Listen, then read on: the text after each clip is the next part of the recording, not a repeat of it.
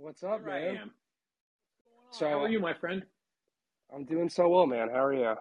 I'm doing awesome. Really excited for not just tonight, but more specifically or more uh, imminently to be on this today. As you and I uh, know, there is a shared affinity for basketball on this podcast. So I'm fired up to talk about some hoops and everything else. And, and fantasy football. Um, in my well, shared affinity for fantasy football in my dynasty league that I have privately messaged you about far too many times. Um, in our group chat, someone just shared my tweet of you coming on, and they freaked out. So Oh That's, man! uh, right. Well, one of these days, and you and I have talked about that dynasty league quite a bit, and I always appreciate how much of a deep dive you take into all of your uh, decisions that you have to make in that dynasty league. And uh, I'll have to follow up closer to the season to get a real sense of how the squad is looking uh, and size up the league, and maybe offer a few predictions, sort of like I think we might do uh, related to some NBA content over the next little bit here on this conversation. Well, here's the thing. Like, I cover the NBA from a transactional level, right? And like, I, I'm I'm kind I kind of operate like the like the league's 31st front office because everyone, every team has people doing what I do. They just don't write it publicly. They file it away in a database, or they call up the up the food chain and let their GM or boss know, or the GM is the guy who's the one hunting down for intel. Um, so to be able to use that in like a competitive environment and on the football side of things we're like i don't have to be too attached to these guys for like like i can't like people ask me all the time like who's your nba team? And like i, I truly don't have one. Maybe it's different for you in football but for me like, like i grew up a sixers fan. Like the sixers have given me as much consternation on like a professional level in terms of like asking them questions. I mean of late i, I want to say to anyone who might be listening from the philadelphia 76ers uh, you guys have been very helpful in answering my questions. But um, uh, like over the years, you know, I can't root for them over any other team because I'm rooting for the story and I'm rooting for teams that will theoretically be more helpful to me. So to be able to like use the knowledge of how team building and trade negotiations and all that work in like an actual competitive environment where I can uh, make money. Sure. Um, it's pretty sweet. It's pretty sweet. Yeah, man. totally. Yeah, it's funny. So I'm, I'm the same way. I think you become desensitized once you start working in it. Um, you know, my previous experience includes working with both the Chiefs and the Patriots. But if you were to go up to somebody and say, like, my two favorite teams are the Chiefs and the Patriots, they would say, oh, cool. So you chose the best team of the past 20 years and the best team of the past five years. So way to go out on a limb and, like, really throw some support behind the underdogs. But, you know, more seriously, um, it's hard. Like you get desensitized to it, right? Because like if your job is to to objectively analyze on these teams, and a team that you root for like falls into a slump, you know, not that slumps uh, don't matter in other sports, but in football, like a four game losing streak in the NFL is a month. It's a month of agony. It's a month. Yeah, in the NBA, it could be seven days. Now, I mean, not often, but you know, could, you could have four games in seven days in the current NBA schedule. So I'm not saying that it's uh, more difficult to be a fan in football uh, than a fan in baseball or basketball or hockey or whatever you root for. Um, but I realized that like the, the more emotionally detached you become uh, to basically everything that takes place other than what you want for your fantasy football team, I think the better you do your job and probably just like the higher quality of life you lead overall. Yeah, I remember. Um, you know, the, the we, we don't root for we root against overtime. That trope in this business has been you know passed down from generation to generation. The first time it happened to me was when I was covering a high school game for the Globe up in Boston when I was uh, starting out. Where uh, I don't know if you remember, that's where we actually met, like first time in person. Do you remember where we met? Uh, it was a pickup. Weren't we picking up Thai food at the same place over on uh, Mass Ave? We were both picking up Thai food. I forgot what the place was called. Uh, I think it it's was still there, It was Pho Basil. Pho Basil. Yes, Pho Basil. Yes, We were both there. We were both there picking up takeout for our respective girlfriends, who I That's believe right. you're that was Chapin at the time. Yes, and now I am my no, I am, I am no longer with that woman. But Okay, well, uh, fifty percent—that's not a bad batting average, you know. and it spawned a, it spawned a beautiful friendship. So here we are. Yeah, and I know we're gonna we have to get going and we'll have to be serious and all that. But you know, I've I followed your career closely uh, before that meetup and and even more so since that meetup. And it's an honor because um, I think of you know I'm from Boston, as you know, and obviously that that reference right there may have tipped off the listeners that did not previously know this, but. Uh, it, when you're from Boston, you obviously the, the newspaper industry has changed dramatically over the past 20 years. But you know, I grew up reading what I believe was the most decorated sports section in the history of oh, newspapers, yeah. at least domestically. I mean, it's hard to choose a top five best reporters in the history of the Boston Globe because there's way more than five. But you think about the people that were trailblazers in their sport or in their field or both. Bob Ryan and Jackie Mack and Will McDonough and all these people. That, that, that that's just like three off the top of my head, and there's so many more, right? People that are now contemporaries of mine. You know, Mike Reiss, who works with me at ESPN, who had an incredible run, kind of brought blogging to the, yeah. to the forefront for football media eh, with his Reiss's pieces at the Boston Globe. like it's a, it's an embarrassment of riches. And so the reason I mention that is I always find your reporting to be, uh, I think, old school, and I say that affectionately in nature, in the sense that there's the what, and people care about the what, no doubt, right? We want to know where Jalen Brunson is signing this off season, right? Or we want to know who's getting traded into where. But they want the why as well, because the what is important to get us out of the gates, but the why really matters, especially when you're dealing with trades where sometimes it's obvious who the winner appears to be on paper, but both teams are agreeing to make this trade. So why would the team that is quote unquote losing the trade on paper be motivated to make that trade? Um, and I think that you so often do an incredible job of illuminating not just the what, but the why. Um, and I think that's very, very helpful to people like myself who are obsessed with the NBA. Hmm. I appreciate that, man. And obviously, the all the compliments head back your way as well. Um, but you know, the, thing that I always try to do and and kind of like steer my reporting with is that like I and it's funny when people on Twitter and fans like get mad about things that you write because like I am working on behalf of them. Like I, as much as I do try to straddle the line to the point where like you got to keep your relationships um, you know, health, happy and healthy in order to continue those dialogues. Like, I don't work to try to help advance the agendas of an agent or a player or or a front office person.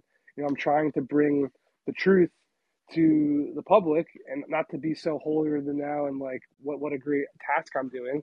Um, but I do think that's something that has gotten lost in this Twitter social media era that we're in as a business. Because I remember when I was younger, when I was trying, when I was trying to move my way up at Sports Illustrated, like I was definitely trying to write things that would impress people in the industry in order to either get a better job or to just like gain the support of the people who were, you know, like the, temp- the contemporaries you're talking you were talking about earlier. And I have found that actually the better way to do that is to try to find the best story for the people who couldn't find it. It's pretty it's pretty ironic. Yeah, it is. And by the way, it's it's an industry where oftentimes the people that are best at their job are those that are bringing about less than fortunate news, right? I, I will just yeah. use a recent example that I know you're still living through right now, which is that there are disgruntled people in Toronto because you have reported that while a trade of OG Anunoby is not a guarantee, it is not imminent, it is perhaps uh, unlikely. Who knows? Like the fact that that has that other teams have at least been led to believe that in the proper deal he could be available has all of a sudden rankled people in Toronto. And you know something? The reason why we are fans is fans is short for fanatic. Fanatic, obviously, uh, it, it, it, implies um, a level of interest in something that perhaps is like borderline unhealthy. Like we care too much because yeah. we're fans. And um, so you doing your job and doing something at a high level, that was the first time I heard anything about OG Anunoby. And again, neither of us is suggesting that a trade is necessarily a guarantee, but that that's to me very fascinating because as I'm sitting here trying to piece together how things could shape up this NBA offseason, and I start to imagine scenarios in which Toronto tries to uh, adjust or perhaps improve a roster that is solid, but certainly not quite in the top tier of the East as of right now now my mind is at least open to the idea that like if there was a deal that involved a bigger fish to fry, so to speak, that perhaps OG Anunoby would be part of a construction of a trade, which previously I would have thought, oh, you know, something good, really, you know, solid player on a very fair contract. Perhaps Toronto says, that just that's just too valuable for us to keep. So uh, I get why doing your job is both gratifying, but at times um, not frustrating, but it can be like a bit of an emotional roller coaster. Yeah, I mean, I'll say two things to that. One, so at the trade deadline, I had heard the night before the deadline, so that Wednesday night, from a lot of people like, "Hey, Toronto and Porzingis is like definitely a thing. You should look into that." So that trade doesn't happen, but I reported it earlier that day that they had had the conversation. A lot of people freaked out, like, "Well, they just had a conversation, like, and it's not done." And like, why are you putting it out there? Well, a couple hours later, Kristaps Porzingis got traded to the Wizards, and like to me, if I'm a Mavericks fan, I would want to know the other options that were theoretically on the table.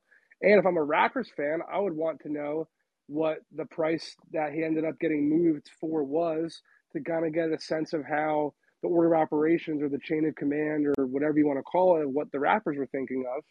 And then the second thing was, you know, like the headline on my story was a little sensationalized. I'll be honest. When I saw it, I was you know, not the most thrilled. But listen, Bleacher Report has been a very successful media company for a reason, and it is what it is. But if you actually read the story, you know, like I, I would assume, Field, if you heard that, you know, to me, from my fantasy football knowledge, like we discussed earlier, I would compare OG to someone like, um, you know, someone like a number two wide receiver on a hmm. team mm. that like has a really good chance to potentially one day be a wide receiver like a Stefon Diggs years ago, right? Sure. And if you, if you were saying that, if you were hearing that every like not everyone, but a lot of front office people starting here at the combine were starting to be told that OG was dissatisfied with his role, even if he's not, which I I believe he is, which is why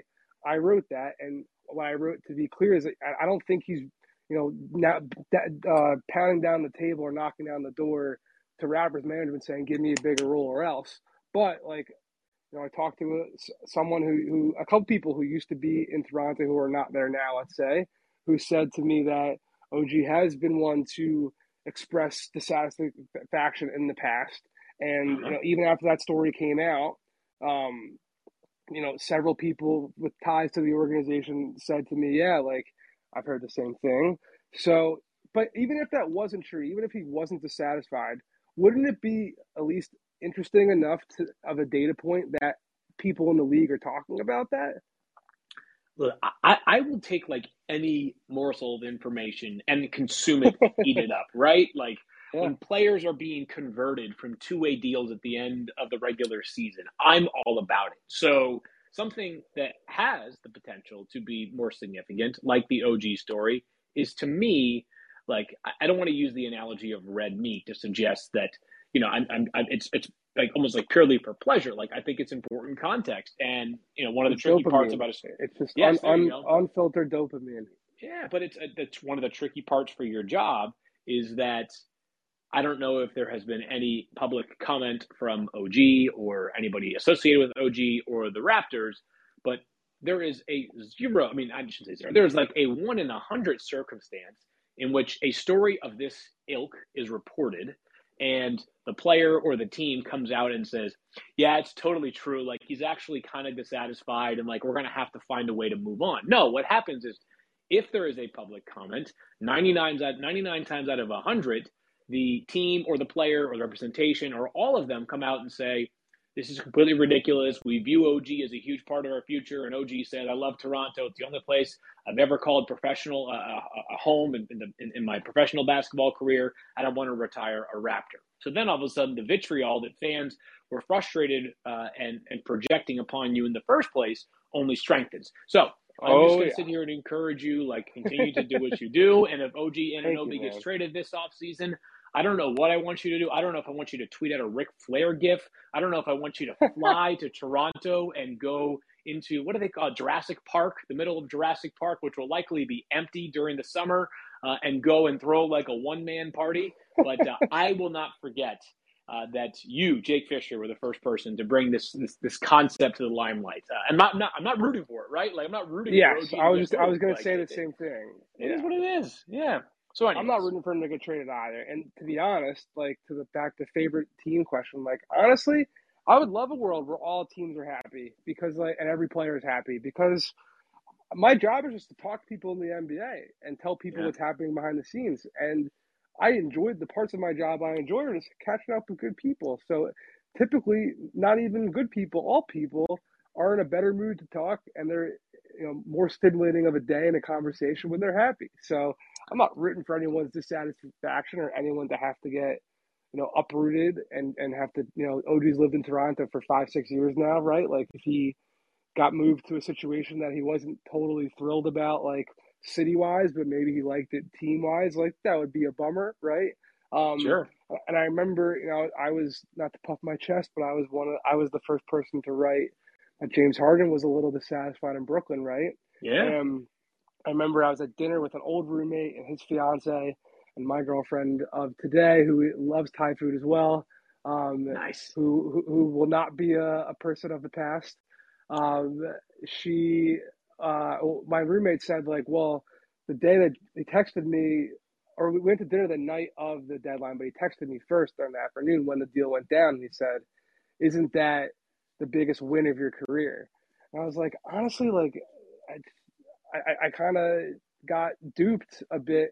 I think, or I, I was behind the eight ball, and like I didn't think it was going to happen that day before, mm. because um, you know, I really truly believe to this day, Brooklyn and Philly didn't have significant trade talks until that Wednesday, until Harden finally, like, you know, by all accounts, to, to be fair, like, just sacked up and said, I want out of here. Like, before he was kind of being coy about it.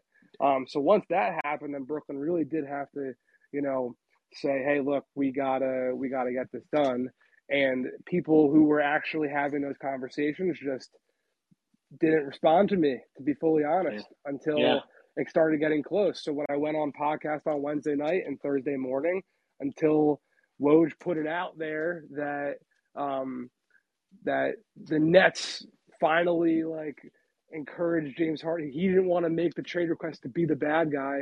Like, all right, like clearly there was a a, a little bit of a messaging going on there. Like until that moment, that's not really when I like fully knew that the deal had a chance to get down get done because there's so much at stake in that regard, right? Like that's a yeah. deal that both sides really can't mess up. And right. even if even even once those conversations happen because of the stakes involved, like I didn't know if it was for sure going to get done. Like there are a lot of deals that you think are at the finish line that both teams think are at the finish line. It just never gets there. So um, that's all to say. Like all these stories are always evolving, and I feel like it's just my job. I have to write once a week, and typically it's Tuesday. I just try to bring the most relevant uh, and interesting story at that time, and try to also illustrate the potential pivot points that could come from it, which some people like to take as like, oh, well, he's just hedging and couching, so that way he can be right. So you can read it that way, but also, no, what I'm bringing to you is like very half baked, not in its accuracy, but in its actuality. And sure, it would be nice to have a lot of executives in your pocket and just be able to drop a tweet and say, look, this is the final deal. You know, I, lo- I kind of love being able to tell people this is what's going to happen, or this might happen, and then it does. So yeah. that's that's kind of my approach. Yeah, and I know part of the conversation we wanted to have was sort of like a contrast of football versus basketball, and I was thinking about this last night as that football is interesting in the in the sense that um, like I'm not saying that we don't have unexpected news from time to time. We certainly have plenty of unexpected news. But football's calendar tends, at least in my opinion, to be a bit more truncated for when mm-hmm. we are expecting certain news. The NFL trade deadline is often more a little more than a whimper, right? Um, and NFL trades in general, even though this offseason has been a robust one, typically it is not the case, right? where like your NBA, let's just call it notebook for lack of a better term, like almost in perpetuity, right? Like it can have some some interesting uh, potential action. Like you know, I, I know that we're we haven't even gotten to the summer of 2022. Uh, tech, we still have another series left, and we can't wait for the finals.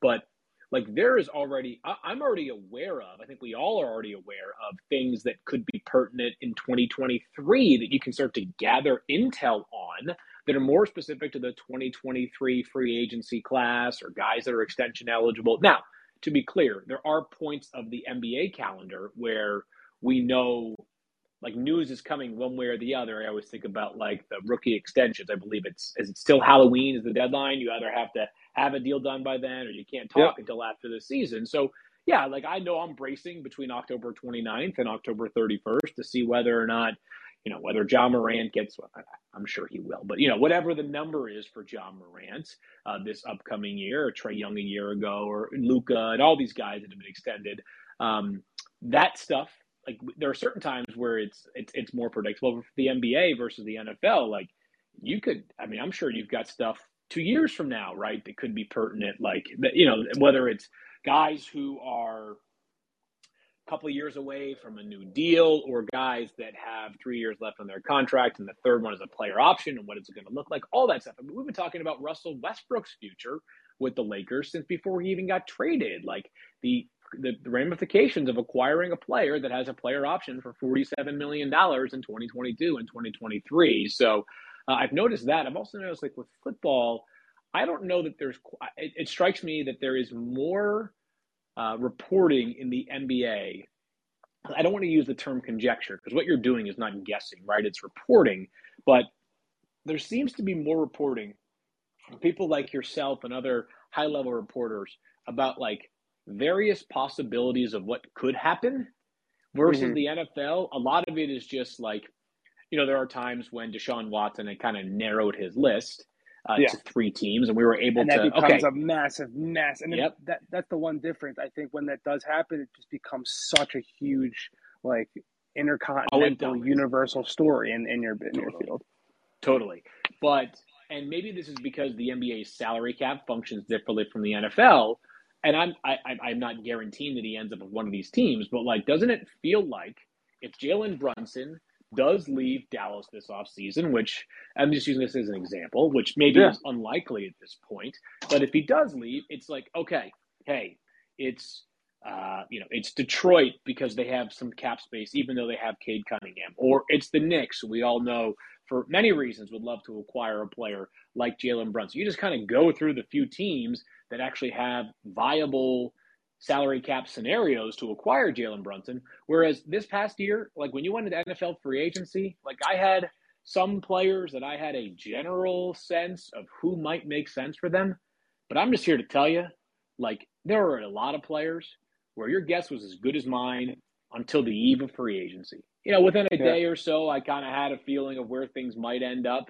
But a week before then, it was like the great mystery. Whereas in the NBA, it feels like we have a bit longer telescope, so to speak, uh, as opposed to the NFL, where it feels like, generally speaking, we are dealing a bit more.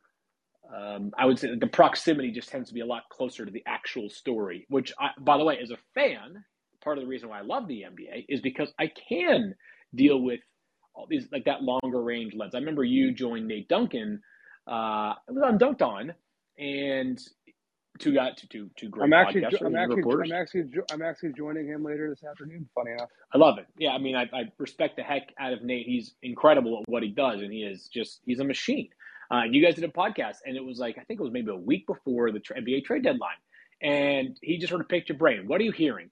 And I didn't go back and, and, and check how many of the deals that Jake mentioned did or did not get done. But as a fan, that was extremely compelling content to me. I wasn't expecting every single deal or every single player you mentioned to get moved, but it was compelling to me to know, like, okay, so what is the real deal on Miles Turner? Oh, this guy is available. I didn't realize this guy was available. So I find the NBA versus NFL reporting to be interesting, but also really compelling. Yeah, what you're doing a very good job of puffing me up. It's very it's very unwarranted and uh, kind, but I appreciate it. Um, but it, it's a it's a good segue into one of the two questions I thought of asking you on my walk back to my apartment before we went live. And the first is that, well, I mean, to kind of answer your question, spin it into my question. I think it's more covered because it happens more often in our league, right? And maybe maybe that's because the salary cap would have you, but I think one unquestioned reason because there, there, be, there will be many reasons why that it happens more in the NBA, right? But one of them, I think, to me, is that it's it's absolutely unquestioned to say that players in the NBA have more of a say so on where their next team is going to be. Um, yep. And but it does seem like this offseason, at least in the quarterback market, I mean, not for Baker Mayfield, unfortunately for him, but I mean, even like going back to Matt Stafford, like Matt Stafford got to upgrade his life from Detroit. No, no offense to the uh, Detroiters out there, but to go live in LA and sunshine for a Super Bowl contending team after you know toiling away in the line with the Lions for you know a decade or so, and someone who I who helped me win a bunch of fantasy leagues because he's that damn good. Um, and then it goes forward to you know the Sean Watson situation is obviously way bigger than what, what this question is, but you know he gets to make a list. The Matt Ryan Indiana thing, like it just kind of seemed like this year was more like one of the drunkest NFL off seasons I can remember, and it also seemed like it had more player influence than ever before too. Even the story that's still ongoing about Deebo theoretically like kind of requesting a trade. Like it seems like this is starting to happen more on your side, right? No question about it. It's been an NFL offseason unlike any other that I can recall. I've been covering the league for 10 or 11 years now. This is easily the most unique offseason we have seen. And I think to a degree, some of what we saw was a rise in overall player empowerment. I also think that it's possible that we happen to have – an offseason in which player empowerment rose that also coincided with some really unique circumstances that led to players even wanting to leave in the first place. Like nothing about Davante Adams is a reason why it, it, gives the Packers reasons to want to move on from him.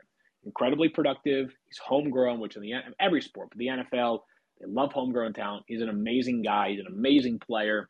He, maybe he's like in football, typically NFL contracts, you know, uh, teams and agents are, are often very focused on the first three years of the deal because they're not fully guaranteed. I'd be very surprised that if he's not effective for at least three three more years. Um, so, like, it's not as if a deal comes with significant risk tied to the chance of him not meeting expectations of that contract. Anyways, like, who would have thought that Davante Adams would not be a Packer going into the offseason? Well, he decided he wanted to play with his college roommate or in college best friend or college quarterback and, and Derek yeah. Carr. So I think some Which, of this offseason. Derek Carr is my QB two in Dynasty, so I was pretty pumped about it. Yeah, and all of a sudden you have a much more vested interest. I love it.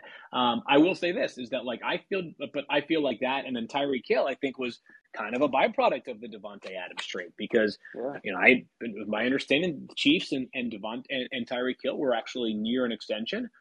Um, and the number obviously was impacted by the fact that Davante Adams not only got traded, but still got $28.5 million in new money average. And football agents and football executives, players, fans, analysts will all evaluate contracts differently. But yeah. $28.5 million is the new money average, is, is the average per year if he makes every single dollar on the contract, which maybe he won't. But that's still a significant data point that all of a sudden Tyreek Hill is saying, well, why would I do an extension for anything less than somewhere near $28.5 million? And what did he get in terms of new money average? $30 million. So um, there is a, uh, I think there was some player empowerment taking place this offseason. I also believe that circumstances were unique. Like I am not, and you know, famous last words, but I am not forecasting that next year we see two seismic wide receiver trades. And as a matter of fact, we're never going to have inertia. That's never going to happen in the NFL as a whole. But if you just go through the NFL right now, I'm not saying no team is going to change quarterbacks next offseason. Many will. But I think next year free agency could be much more about pieces that aren't quarterbacks and much because we have such a strong draft class coming through. And then if you go around the league, you either have enough teams where like you have a veteran quarterback that's your guy going forward. You, you just want him. You know, he's he's your guy.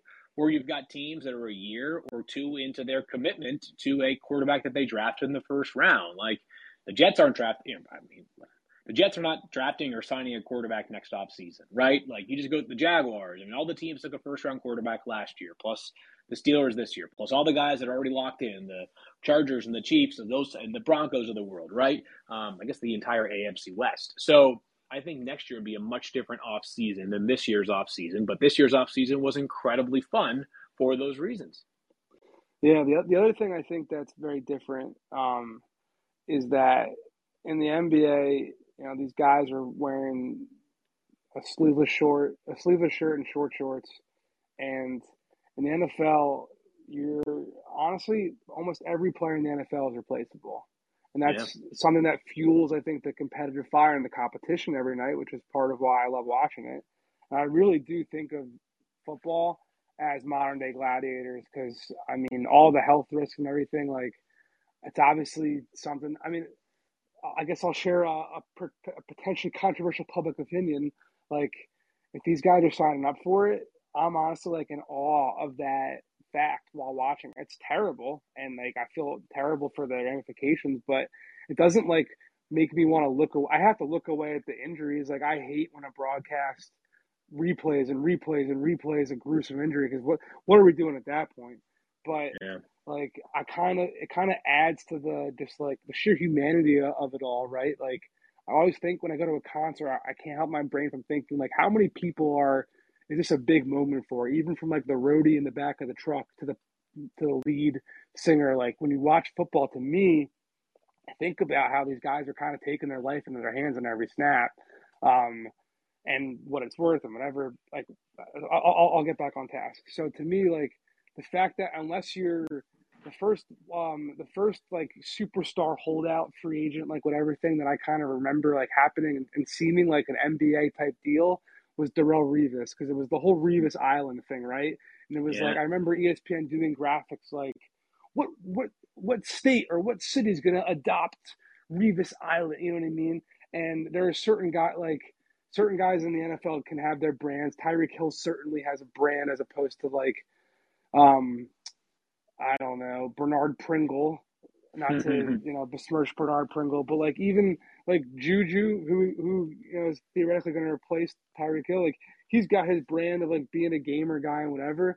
But Tyreek Hill's got like the swag and the swag to be like, I'm holding he's cheetah, out, right? Yeah, right. Yeah. And in the NFL, I feel like there's starting to be more guys who are like that, who which is great for the game. And as a fan, like part of especially playing dynasty too, and, and just regular week week to week or restart whatever it's called uh, fantasy, like you do start to root for people just as much as teams, which is clearly something that the NBA is trying to deal with because it's been dealing with that for years, and I think it's kind of you know, impacted the team sport of it all.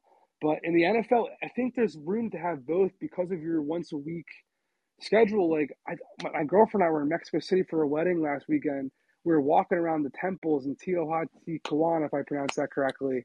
And I was saying to her, like, as crazy as you're going to say that this, you know, this thing, I, like, I think this sounds, all these people walking up to this temple to see where all this history is, like, that's how I feel every time I walk into the Linc because I'm definitely still a diehard Birds fan. Because, like, it means something that everyone in your town, even like I live in New York now, but I got a, a, my, one of my best friends from high school is in Denver and other people in DC, whatever. Like, we're all rooting for the thing uh, about where we came from every week. So that's always going to be there. But on top of that, on the transactional side, and like because fantasy football is bigger in the NFL than the NBA, I think there's this opportunity for these guys to all continue to be in the NIL era that we're in, continue to become bigger individual superstars while still being in this team environment. That I don't know if it was a unique offseason. Maybe it will be for quarterbacks, but who's to say we won't have like tight ends and and linemen like you know Kelce's obviously a huge star, not like like that, but people know Jason Kelce's got a funny personality, whatever.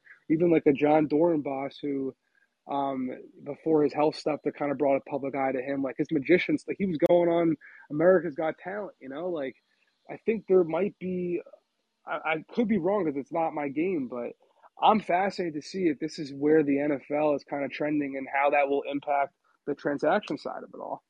Yeah, it's really interesting, and uh, you know, again, I have my my reservations. Um, and here's a like there are there are a lot of things that contribute to that. As I mentioned, there's I think there's going to be less veteran quarterback activity next year, but also Deshaun Watson signed a fully guaranteed five year deal that was yeah. larger by 80 million in terms of guarantees than any other player in NFL history. That was and an NBA contract. Yeah, it was. It's it's well, it's 15 million less than Brad Beal money, right? Or, or 13 million. But um, you know, it's it's a it's a deal that obviously comes under the cloud of 23 civil lawsuits. So, yep. uh, but it was met with an incredible amount of pushback to the point that there was, you know, reporting from the NFL owners meetings that like this could have reverberations that like the Browns are sort of ostracized at, at the ownership yeah. level from because of their actions. And and I totally get that like there's a significant legal component that makes a mad you know massive uh, plays a massive part in this.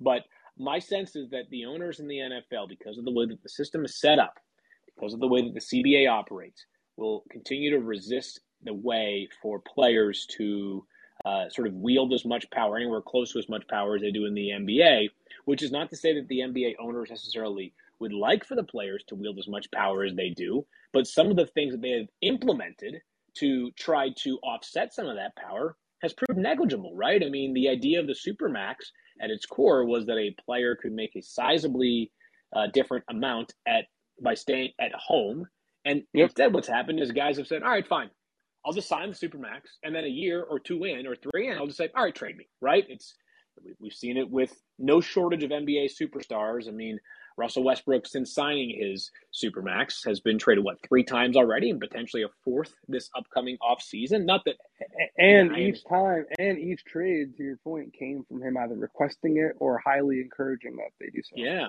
So, anyways, I digress. I think that uh, the NFL might have less of that going forward.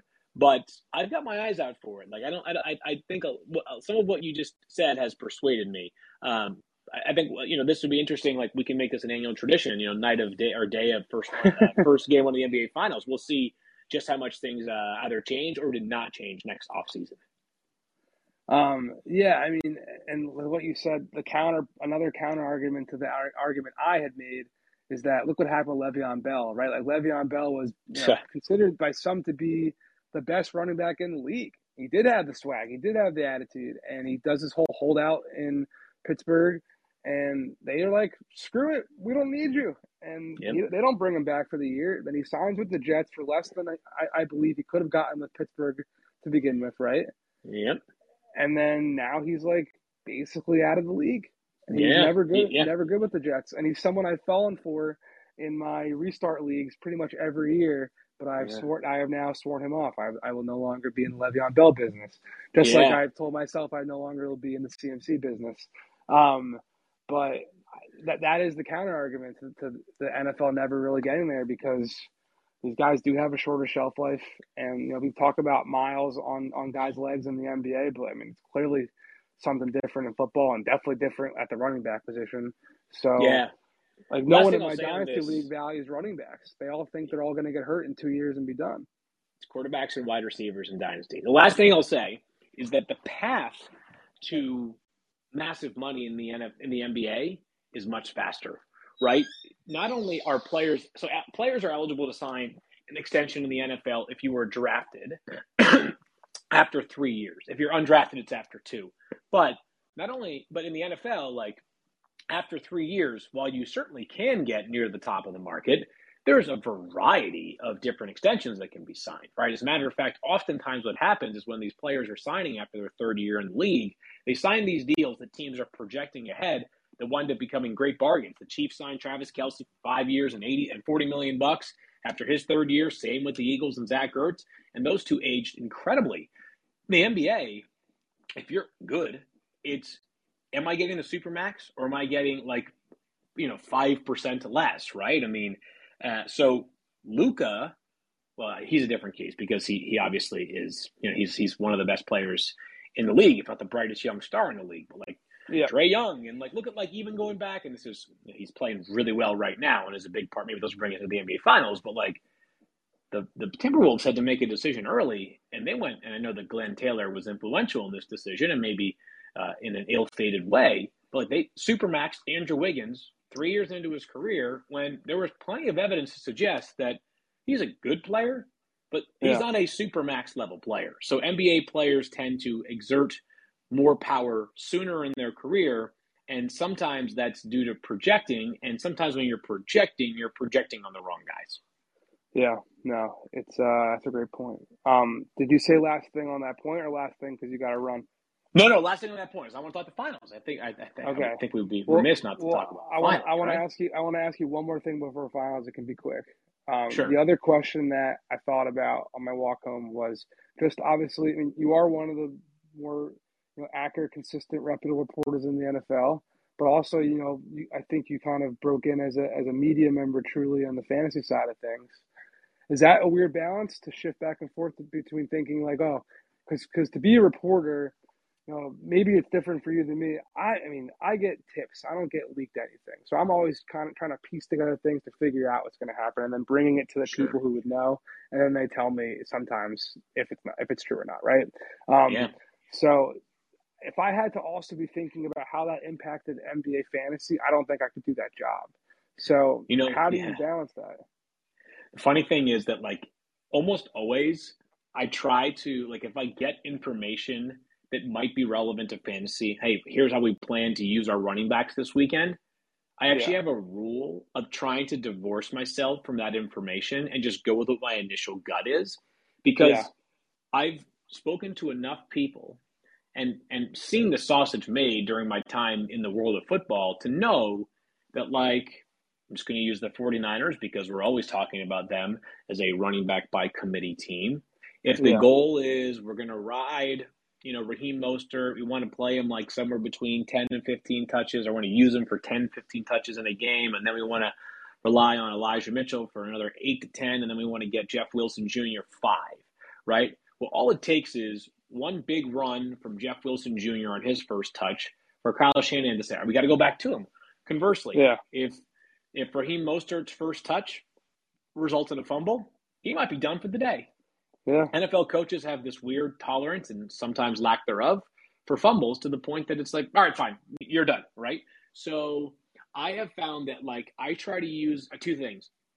When it comes to public information, like stuff that I share social or on the air, like my goal, generally speaking, is to be more black and white. Um, like if I hear things like, you know, during the preseason, we're really optimistic about this guy, I certainly will convey that. But I've been not duped because I don't think the people were telling me things intentionally that were wrong. But under, I just see how much things can change once the, you know, once kickoff begins. That most of my reporting is black or white. This player was signed by this team this player is visiting this team. This yeah. player has been traded to that team, as opposed to, hey, I'm hearing that the you know another team that relies on running backs by committee a lot. The Patriots are planning to give Rhamondre Stevenson a 50-50 split with Damien Harris this week, and then next thing you know, Damien Harris has 21 carries and Rhamondre Stevenson has nine. Oops, yeah. right? Like again, it just tends. Sometimes it's just how the cookie crumbles. So I try to make sure that for the most part, my fantasy reporting is black and white. My fantasy projections and my guesses and my insight, that's where there's some subject. Hey, I, I wouldn't yeah, be surprised yeah, yeah. if the Patriots lean heavily on Damien Harris this week. Sometimes you're going to be right. Sometimes you're going to be wrong. Yeah, yeah. No, that's a great point. Um, no, I mean, I, as a consumer, I partially took back Sony Michel in like a stupid little trade. Think because I have Alvin Kamara, thinking you know maybe he might have to miss some games this year. Um, and that and Sony was like visiting the Saints at the time, and it was the day of our yeah. draft, and I kind I kind of was on the clock, and I had to make a decision. So like that information definitely impacted my fantasy. So that's why I was curious. Totally, yeah. I mean, it's it's the way that I mean when when you're having to make decisions in real time, I totally get why you're. And by the way, sometimes like you're taking swings at things and you miss. Yeah. Sometimes you take a swing and you hit, right? Um, but like we, we were reflecting yesterday on NFL Live on the Falcons and their decision to pursue a trade of Deshaun Watson, and you know it was a like it was a swing and it was a miss, but we cannot separate the fact that he's got 23 civil lawsuits ongoing.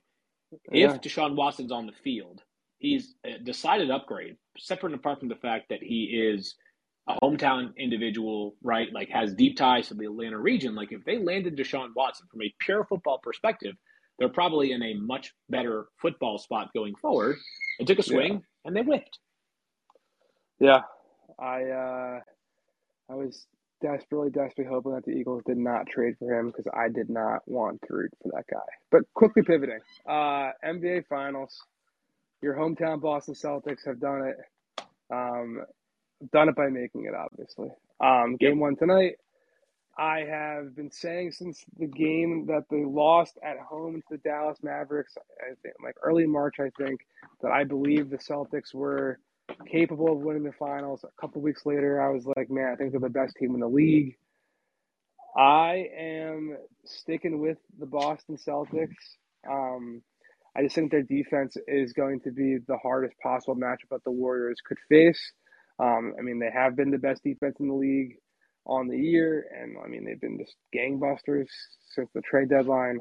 Um, what say you? I mean, are you are you going to be bold enough to give a pick? I, am saying Boston six, or you just want to talk about the matchup? Because I also do think it's going to be a sweet series, regardless. I mean, it's just the star power, the talent.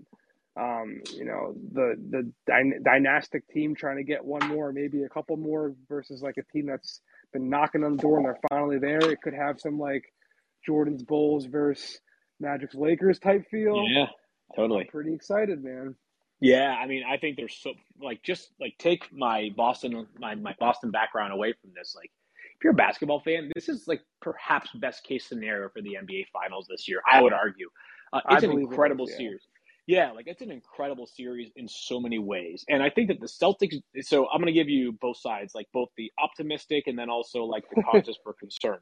So well, I think. Well, let me, let me interrupt you for one second. Do you Field Yates identify as a Celtics fan? Oh yeah, I do. Yeah, yeah. I've been okay, to. Cool. I've been to. I've been to two games so far uh, in the playoffs. I don't live in Boston oh, anymore, nice. so it's not as easy. But I went to uh, game two against the Bucks when Jaylen Brown had 25 in the first half, and I was like, "This is the most stress, least stressful game of my entire life." and then I have. I also went to uh, game.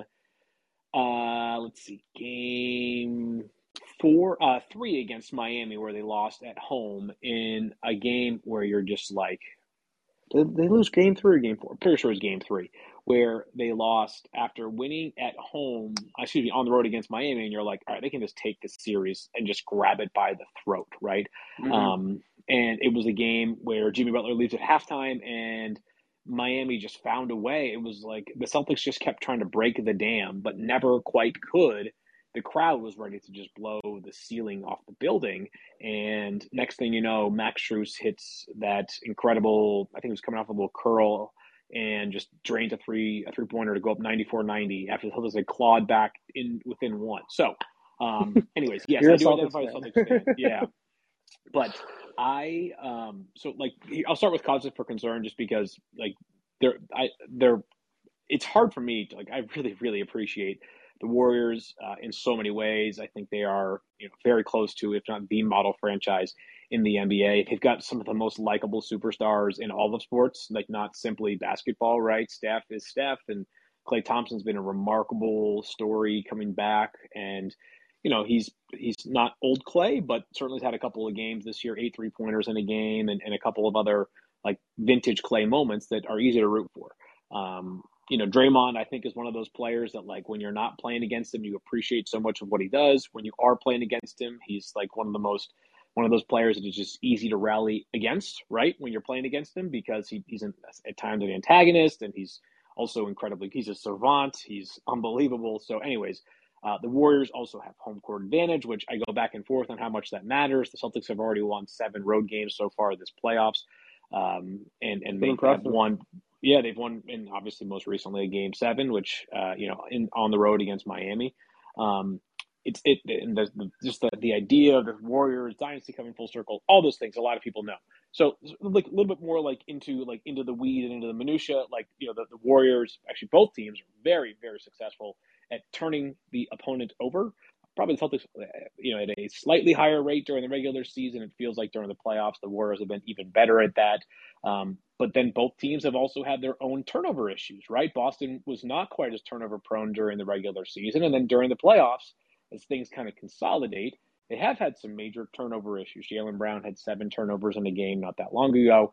Um, and as we know with the Warriors, like the Celtics defense is as good as there is in the NBA but it's a different challenge this round than they have faced in any of the previous rounds. They came off of they've come off back to back series in which neither the Bucks nor the Heat's best player is a lethal three point shooter. Jimmy Butler did have a couple of games where he shot the three pointer very well, but Giannis and he were players at the outset of the series. Celtics are inviting to take threes, whereas in Golden State you have what I mean at their best three elite three point shooters and Steph and Klay and also Jordan Poole. So it's a different challenge. Uh, Golden State's really really good.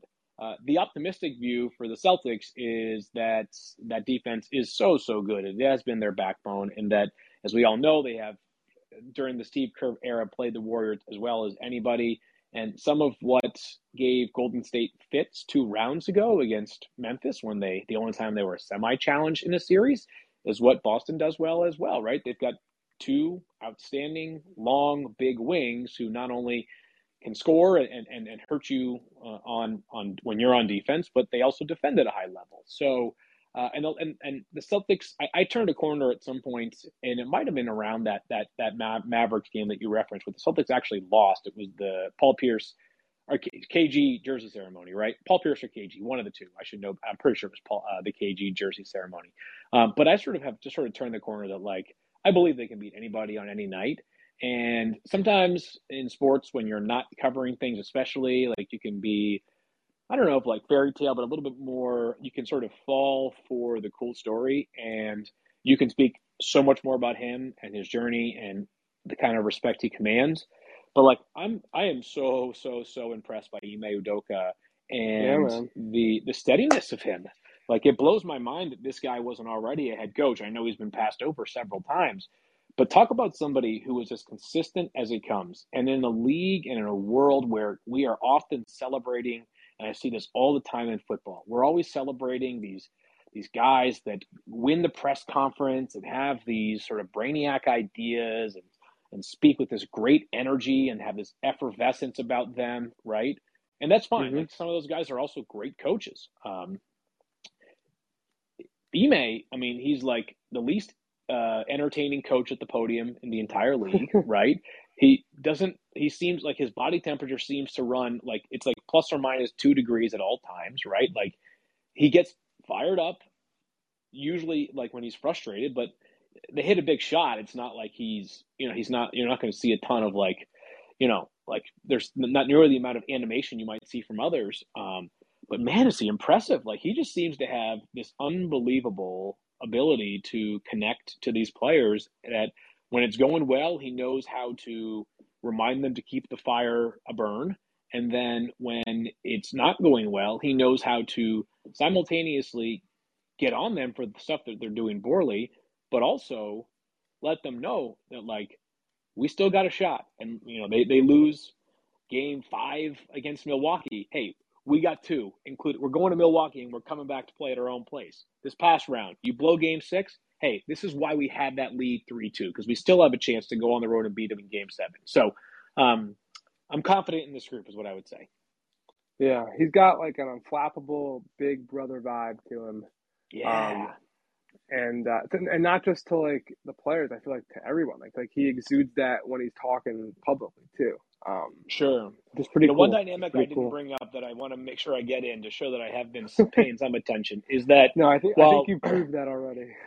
well, I will say that you know the Warriors are obviously tremendously rested right now. They had a you yeah. know might as well have been a four game sweep, but a five game series against the Dallas Mavericks and the Celtics. They had been playing uh, from May uh, 7th until May 29th. They played every other night. So that's a 22 yeah. day stretch. They went back and forth and back and forth. Um, I think the Celtics will be really well served past game one with these three days between games. Uh, I think that you know they're younger. Mm-hmm. Not they are. I would. Their best players are younger than Golden State, which I think is is important. Um, and I think that Jayson Tatum has had a couple of just totally superstardom level games. He had one against the Nets in round one, which feels like a distant memory, and then he had the 46 games, 46 point game six against the Bucks in game six in Milwaukee.